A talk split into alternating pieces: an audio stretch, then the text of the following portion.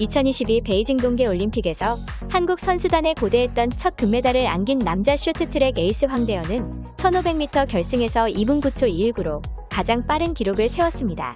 그는 무려 10명이나 나선 결승에서 독보적인 질주를 펼쳤습니다. 황대현은 초반 탐색전을 펼치며 후미에 있다가 결승선까지 9바퀴를 남기고 과감하게 아웃코스를 공략하며 1위로 치고 나갔는데요. 이후 선두를 유지한 황대현은 상대 추격을 차단했습니다. 네 바퀴를 남기고는 강력한 체력으로 스퍼트를 펼친 황대현은 2, 3위 경쟁자들의 추격을 뿌리치고 금빛 질주를 마무리했죠. 앞서 편파 판정으로 억울하게 실격을 당했던 황대현은 자신의 SNS에 장애물이 반드시 너를 멈추게 하는 것은 아니다.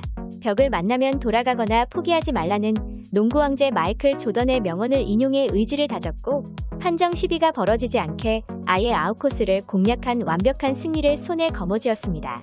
그렇게 황대현이 금메달을 딴 이후 은메달을 땄던 캐나다 선수의 인터뷰도 화제입니다. 캐나다 선수 스티븐 디브아는 경기 후 초반 이탈리아 선수가 치고 나가면서 경기가 의도치 않게 빠르게 전개됐다. 이후 한국 선수가 뭔가를 준비하더니 속도를 내더라고 당시 상황을 전했습니다.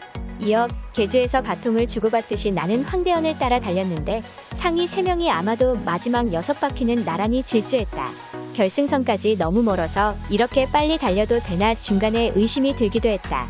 그러나 뭐 어때라는 심경으로 그저 황대현을 따라갔더니 내가 할 수 있는 최고의 자리에 올랐다고 감격적인 소감을 밝혔습니다. 즉, 이는 황대현만 쫓아갔더니 은메달을 목에 걸었다는 것인데요. 외신들도 황대헌에 대한 극찬이 쏟아졌습니다. AP통신은 10명 중 황대헌이 가장 먼저 결승선에 발을 내밀었다. 한국을 따라잡을 선수는 없었다고 전하며 황대헌의 레이스가 압도적이었단 말을 전했습니다. 또 중국의 전멸 소식도 같이 전했습니다. AP통신은 중국은 한국을 무너뜨리려고 했지만 단 한 명의 선수도 결승에 진출시키지 못했다. 런쯔웨이는 준결승에서 실격을 당했다고 전했죠. 중국 선수가 없으니 실격, 반칙도 편파 판정도 사라졌습니다. 앞서 중국의 런츠웨이가 1000m 결승전에서 상대 선수의 팔을 잡아당기고도 금메달을 차지했고 7일 하루에만 무려 17개의 페널티가 쏟아졌었는데 이날 경기에서도 상대를 밀치는 반칙을 저질러 실격했었는데요.